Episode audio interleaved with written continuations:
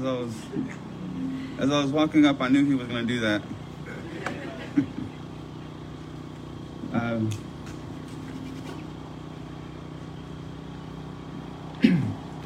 first, let me start by saying good morning.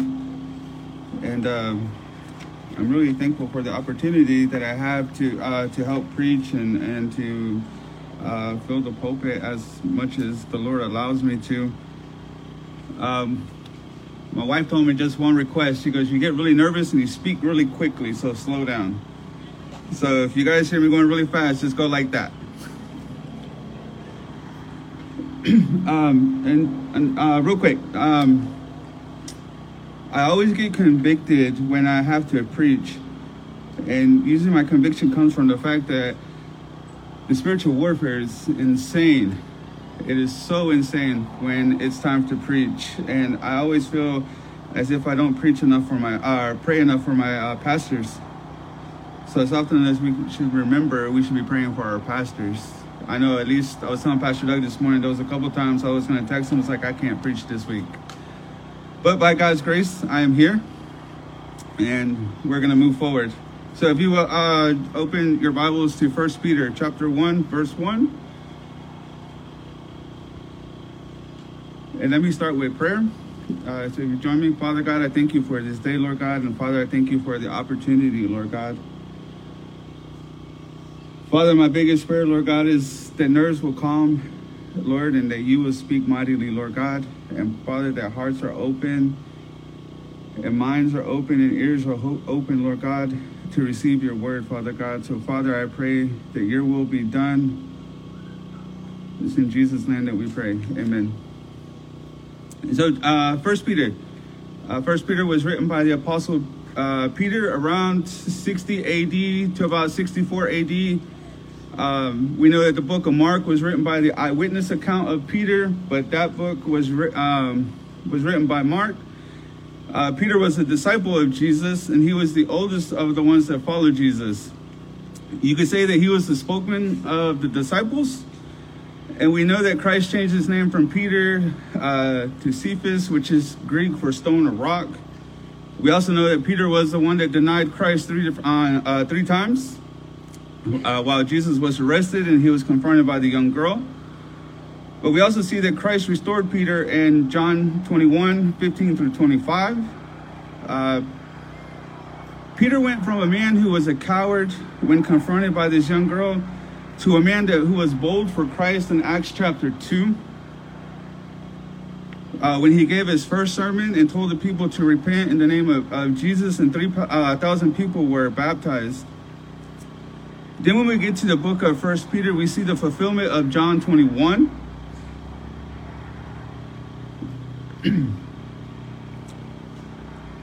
where Christ tells Peter to take care of his sheep. And when we look at First Peter, we see the heart of a pastor. We also see the heart of, uh, of a pastor for others and his encouragement for them.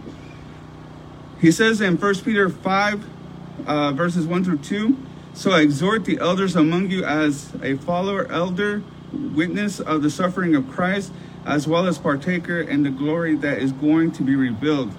Shepherd the flock of God among you, exercising oversight not under compulsion, but willingly, as God would have you, not for shameful gain, but eagerly.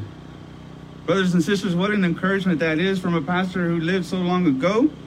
And that, that, that encouragement is a great reminder for us still to this day. Now, the background of uh, First Peter, in the, in the background is basically Nero wanted to build Rome and make it bigger on the night of July 19th, 63 AD, a fire broke out amongst the shopping line in the uh, Circus Maximus. In Rome's, this is Rome's largest area that was confined by a bunch of people. In the city where there was estimated 2 million, uh, 2 million people.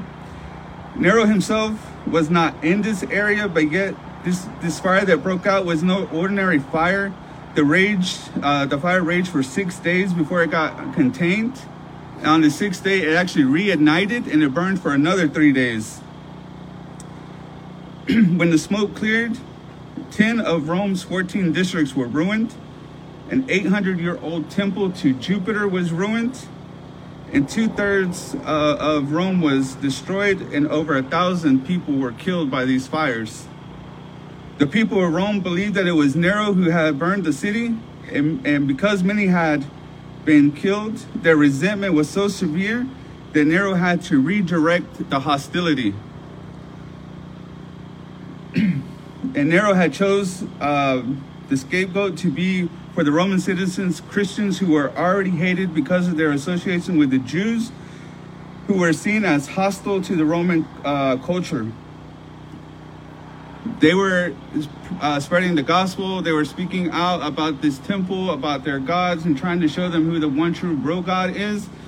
So when this temple of Jupiter burned down, it was just easier to blame them for saying that they did not believe in their gods. Peter writes this letter to address uh, this area, to address the escalating persecution that had arrived. And the purpose of this letter was for them to be victorious in persecution. Nero publicly executed those who refused to renounce their faith. At times, Christians were pitted against savage animals such as dogs in gruesome displays of violence, bloodshed, and others were crucified. Another particular gruesome form of ex, um, execution was to burn Christians alive as human torches while he had these huge garden parties and invited people over. He also threw them into the Colosseum, and Peter writes to them not to lose hope, not to be bitter, and that they can trust the Lord in their persecution, and that they can evangelize during their persecution. Now, Peter hits on three themes uh, in this in, in First Peter. He hits on justification and sanctification and glorification. So, First Peter, verse one and two. Peter, an apostle of Christ, to those whom are elect exiles of the dispensation in Pontus, Galatia, Cappadocia, Asia, and Bithynia, according to the foreknowledge of God the Father, in the sanctification of the Spirit, for the obedience to Jesus Christ, for sprinkling with his blood, may grace and peace be multiplied to you.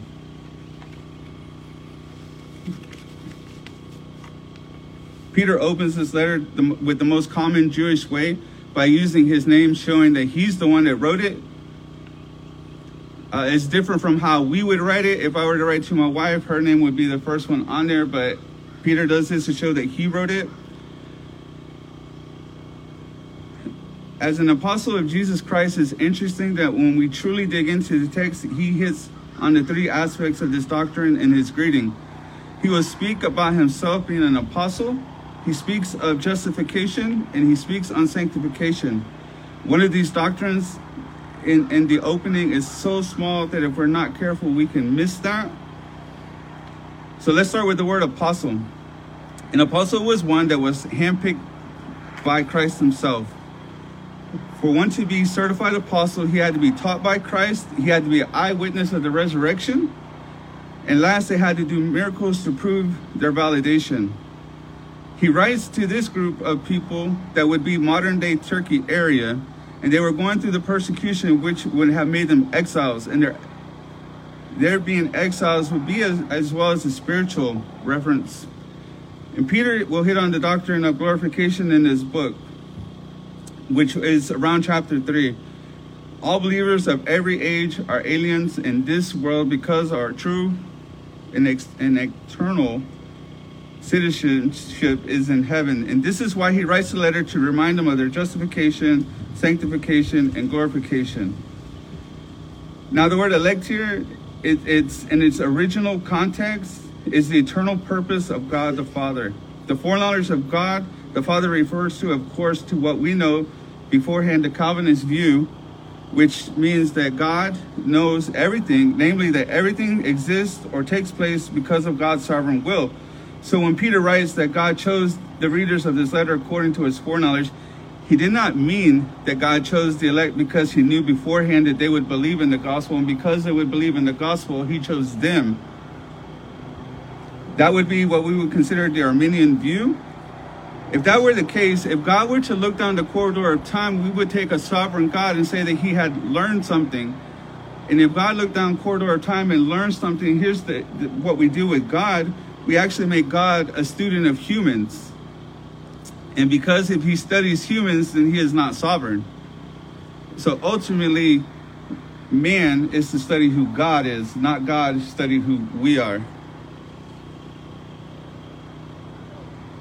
Now, now, Peter, when he writes to them to encourage them about their election and their, their purpose in this area, it was also to remind them of this, their purpose, their election in this area is for persecution.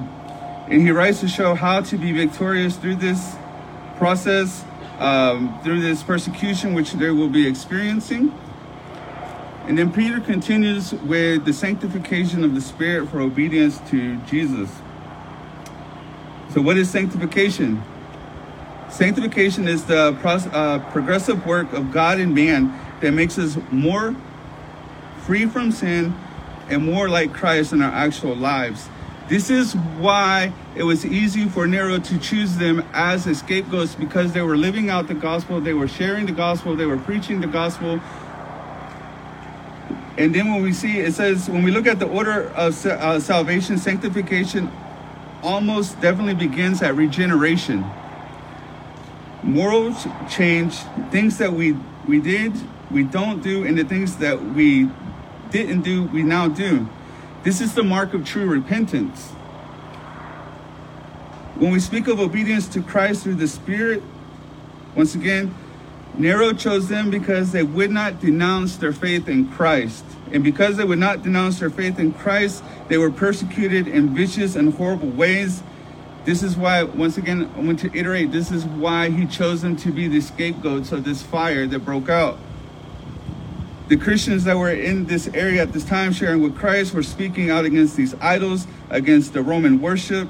This is why when we see sanctification of these Christians, because they were sharing the gospel, what they once knew, they no longer accept, and what others and want others to see is what we see as we look at our Savior in Christ. That Christ is the true and living King, true and living God.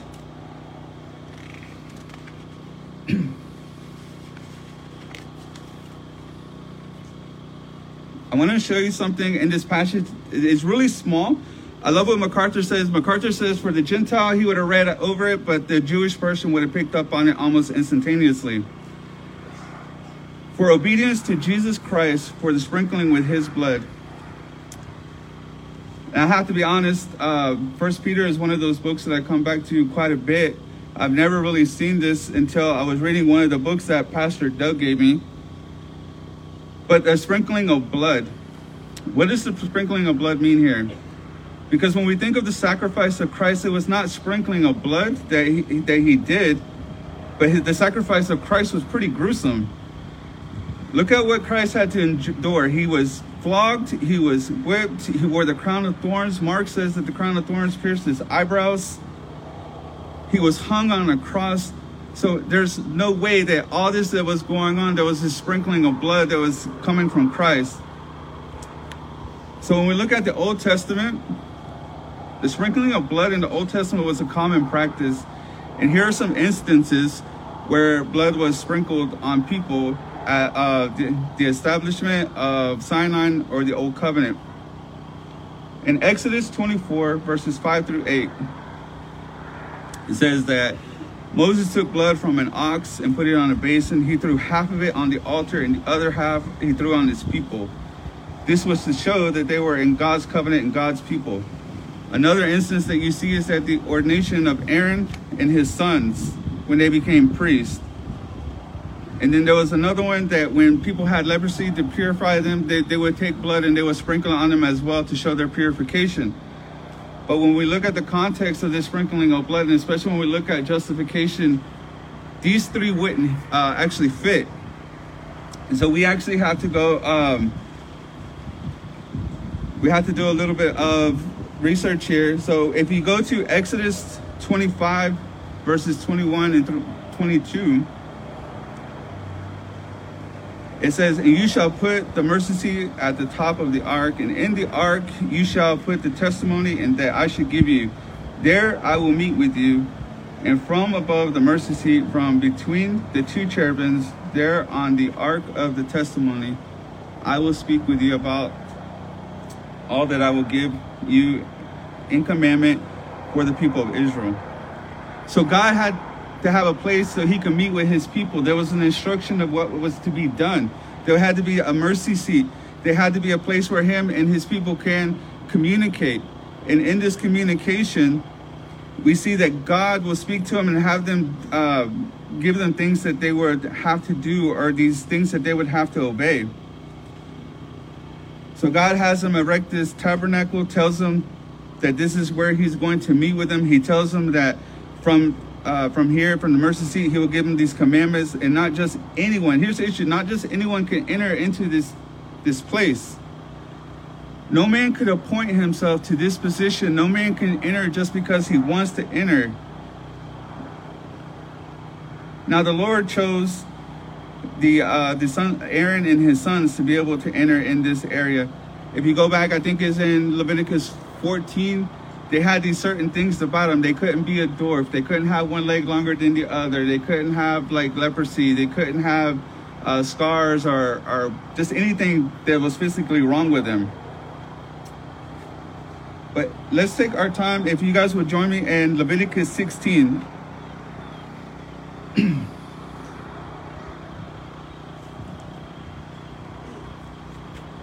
and we'll read to about 19.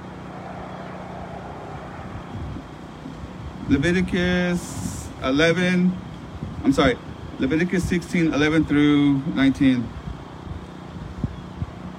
And thus he shall make atonement for the holy place because of the, unclean, the uncleanliness of the people of Israel, and because of their transgressions, all their sins.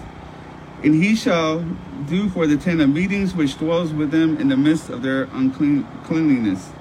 No one may enter into the tent of meetings from the time he enters to make atonement in the holy place until he comes out and has made atonement for himself and for his house and for all the assembly of Israel.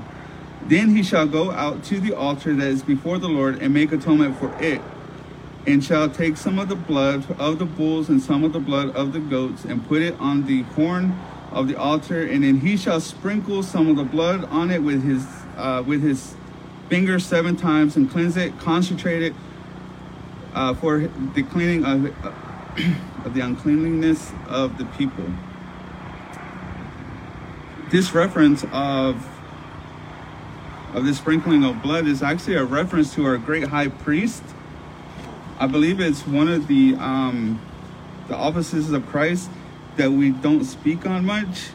I know when I started to study on this, Pastor Doug, I have to be honest, I, I geeked out. I read a lot of John Owens and uh, Beeke, and I was listening to R.C. Sproul.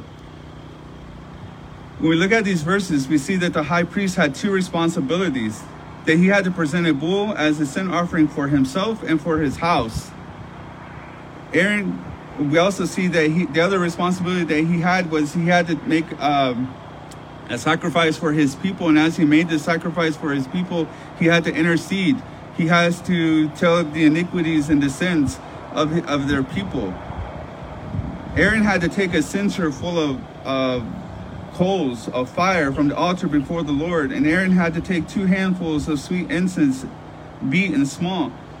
Then bring it behind the veil. After he entered behind the veil, he would put the incense on the fire that incense would cover the mercy seat so that he wouldn't die. Then he would sprinkle the blood on the mercy seat. And the high priest, after sprinkling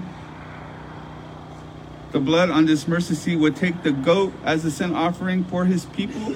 And as he was making atonement for the uncleanliness of, of the people of Israel, while all this was going on, no one was allowed to go into this place. The priest then would take the blood of the bull that would sprinkle it with his finger on the mercy seat. And there was a specific way that we see that he tells us to do this for them to be able to go into this holy place. And after doing this, the priest would take the blood of the goat that was sacrificed for the sins offering behind the veil. So we look at all of these regulations and all of these rules that the high priest had to do before he can enter into the Holy of Holies, the, the most holy place. Before he can make intercession for his people, he had to make a sacrifice for himself. He had to make a sacrifice for his house. He had to cleanse the temple. He had to cleanse the altar before he can lift up his people in prayer that God asked him to.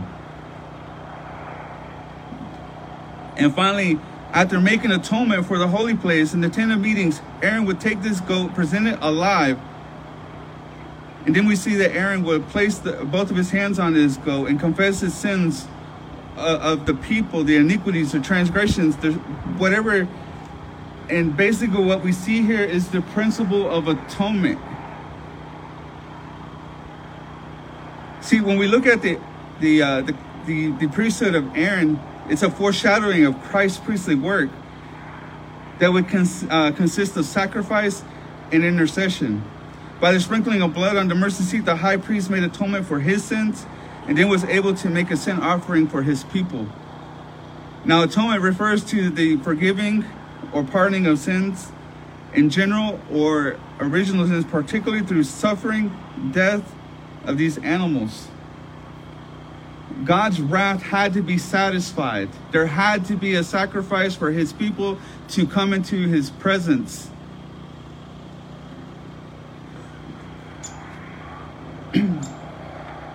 uh, said, said it this way making atonement means to appease the wrath of God. Offended, I'm sorry, it's, to appease the wrath of an offended party with a gift that, re, that re, reflects an injustice done to a restored, broken relationship. Because our relationship with Christ is broken, there had to be forgiveness. Now, these animals would not be able to do, we'll see later on that these animals cannot do what God wanted. When we look at justification, we look at election, it's interesting about these high priests as they would walk into these holy place that they would have the name of the 12 tribes inscribed on them. They would have them in these these balls or these things right here and then they would actually have another plate on top of them with the names of the 12 tribes as well inscribed on them Moiter put it this way he was known before the Lord not by his name but by their names and their names here would be the names of the elect he was responsible for securing the entrance into the Lord's presence. The high priest, as I've said, wore this um, this, this plate. When we look at when we look at all of this and we see the wrath of God requires a sacrifice, and we see that it requires a priest who would have to meet the standards of God. Now, here's the issue when we look at these sacrifices and we look at this atonement. Aaron and his sons would die. This is why this atonement has to be made every year these, this priest setup that he has was a foreshadowing of seeing what Christ would do in Hebrews chapter 7, verse 26 or 27. For it was fitting that we should have a high priest, holy, innocent, unsustained, separated from sinners, exalted above the heavens. He has no need, like those high priests, to offer sacrifices daily, first for his sins and then for those of his people since he did this once and for all when he offered himself up. We can see that the sacrifice of these animals did not satisfy the wrath of God. Hebrews 10:4 says, we also see that it is impossible for the blood of goats and, and bulls to take away sin.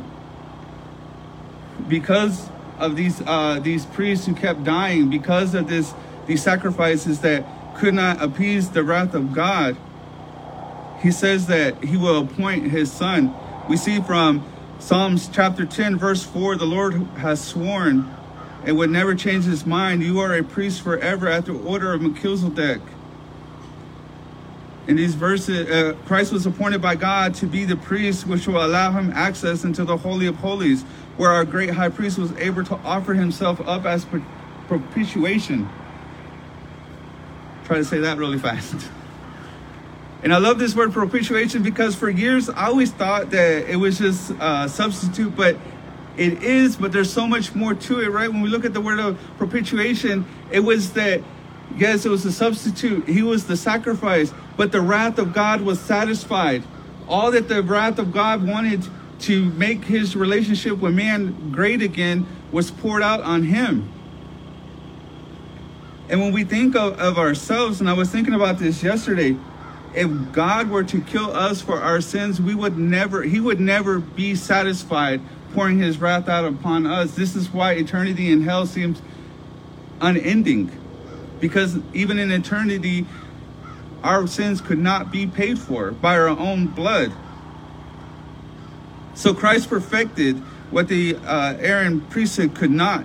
He perfected what the sacrifice of these animals could not.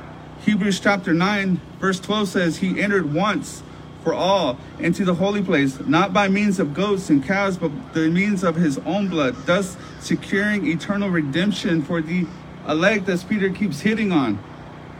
Hebrews chapter 9, verse 15 says, Therefore, he is the mediator of a new covenant, so that those who are called, for those who are called, may receive the promised eternal inheritance, since a death has occurred that redeems them from their transgressions committed under the first covenant. Also, Hebrews 9:21 makes reference of the sprinkling of blood on the tent for worship. So this sprinkling of blood, there is so much, right? And then the question is, I know you're sinners, so, so what? well, here's the so what. This atonement is the justification that we now sit under because of our great high priest. Because that Christ was able to live a perfect and sinless life, that he was able to offer himself up as a sacrifice. And not only was he able to offer himself up as a sacrifice, he was able to enter into the holy place and as he enters into the holy place, he was able to tear, tear the veil from top to bottom. And now he sits at the right hand of the Father who intercedes on our behalf. And so I love what Peter does here. I was listening, uh, you read these commentators, and they were like, well, there's no way Peter could write this because he was old and he wasn't smart enough. I think what he does here is brilliant. The encouragement to remind people of their election and their sanctification and their justification and not only that, but it was not by our works, but it was by his works. And because it was by his works, he speaks about glorification, which that will come in later chapters. But what a great reminder to those who have been persecuted for their belief in Christ, who are speaking out and living the gospel.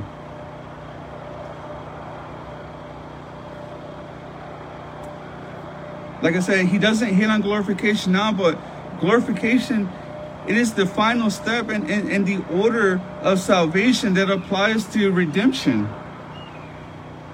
And what it really is, it's, it's that Christ will raise those who are dead, the believers who are dead, and reunite their souls and changing their bodies of believers who are already alive at his time of return, giving all believers at the same time perfect resurrected bodies like his own. So when we looked at sanctification, we become more like Christ, but in glorification, we are returned to our natural state.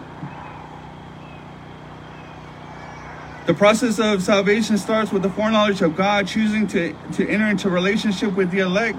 We don't know why he chooses those who chooses, but we know that he chooses, and because he chooses, he is sovereign. And because of the relationship that we see, we are being sanctified. Once again, this is why it was so easy for Nero to choose these people as scapegoats because they were living out the gospel. They were talking about the one true living God.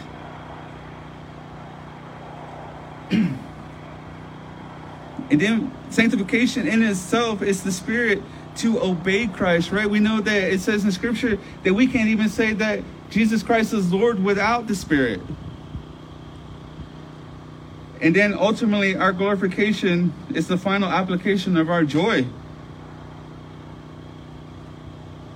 But this is what come to mind when I was reading this, right? As I was reading First Peter, and this is what kept coming to mind.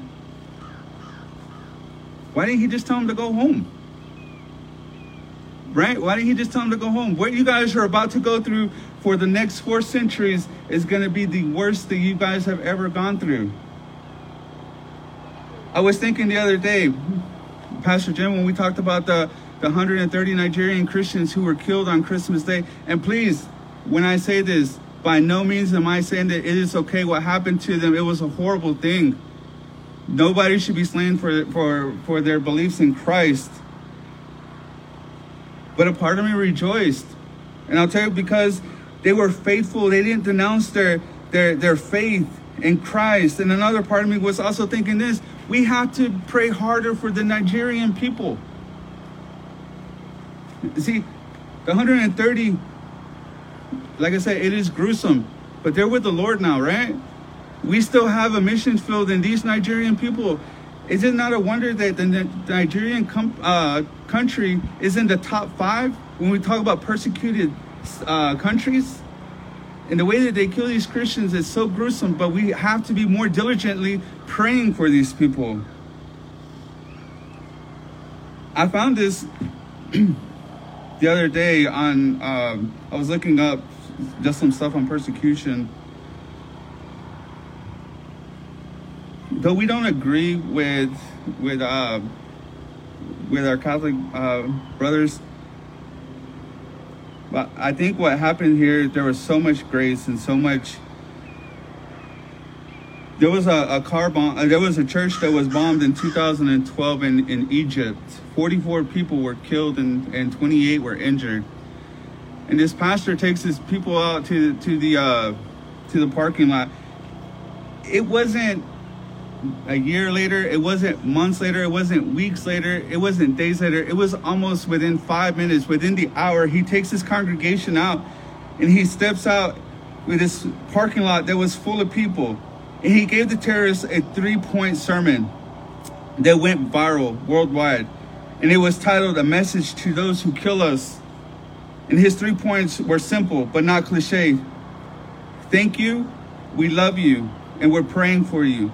And Father George says, Thank you because the terrorists gave the dead the honor to die as Christ died. Because the terrorists shortened the, the victim's journey to their heavenly home. And because the terrorists allowed Christians to fulfill Christ's words in Luke 10, verse 3 Behold, I send you out as lambs among uh, wolves. And because the terrorist attacks made people mindful of this eternal destination, the church, in fact, now overflows with people who didn't ordinarily attend. And then Father George says, We love you because even murderers and thieves love those whom love them, but only followers of Jesus are taught to love their enemies. Father George closed his message with this We're praying for you. We're praying for you because if if reason, if a terrorist could taste the love of Jesus even one time, it would drive the hatred from their heart.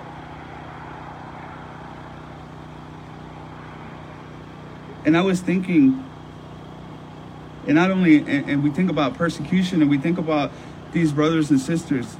And at the beginning of this year, I, I will be honest, not not this year of 2025, but of, of 20 or 23. I'm sorry, but in 2023, we were praying for QB. It seems like every week she was sick and then she would get better. And we would pray. And she would get better. And we would pray.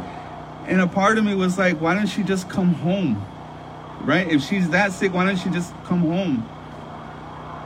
Brothers and sisters here's why she can't come home. She has a purpose. She's exactly where the lord wants her to be at this time. And he wants her in africa with her husband. This is the same reason why peter didn't tell them to come home Think of our brother Peter who was crucified upside down. And he looks over to his wife and says, Remember the Lord. There's a reason and there's a purpose in persecution. The church, I believe, um, I believe it was Emperor Constantine who says we cannot we cannot win against the Christians. The more that we persecute, the more that they grow.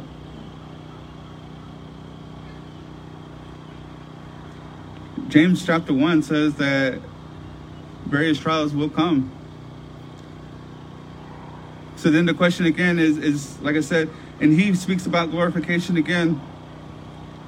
So what is the application? I think it goes back to what Pastor Tom says. We have to treat everybody as if they've heard the gospel and as they've never heard the gospel. And this is why we should constantly be sharing the gospel. Not only do we share the gospel continuously, but Brothers and sisters, persecution is coming, and as persecution is coming, we cannot be bitter, we cannot be resentful because we are on mission to share the gospel to even those who persecute us. I want to close out this with a quote from an up and coming theologian. Uh, our brother Titus once says, If we share the gospel and they walk away, that is not persecution, that's the job description. So, in that encouragement, continue to share the gospel because persecution is coming. Let us pray. Father God, we're so thankful for this day, Lord God. And Father, we are thankful that you sent your Son, Lord God, to be the propitiation, Lord God, of, of the atonement, Lord. Father, that your wrath was poured out on him and paid the sins for those who are the elect, Lord God, and for those who would believe, Lord God, but not just for the time of Peter, but for those who continually to come, Lord God, and who continuously to believe. So, Father, my biggest prayer, Lord God, is that we continue to be faithful, that we continue to share the gospel, Lord God. But, Father, I ask that you be glorified in us, Lord God. It's in your Son's name that we pray. Amen.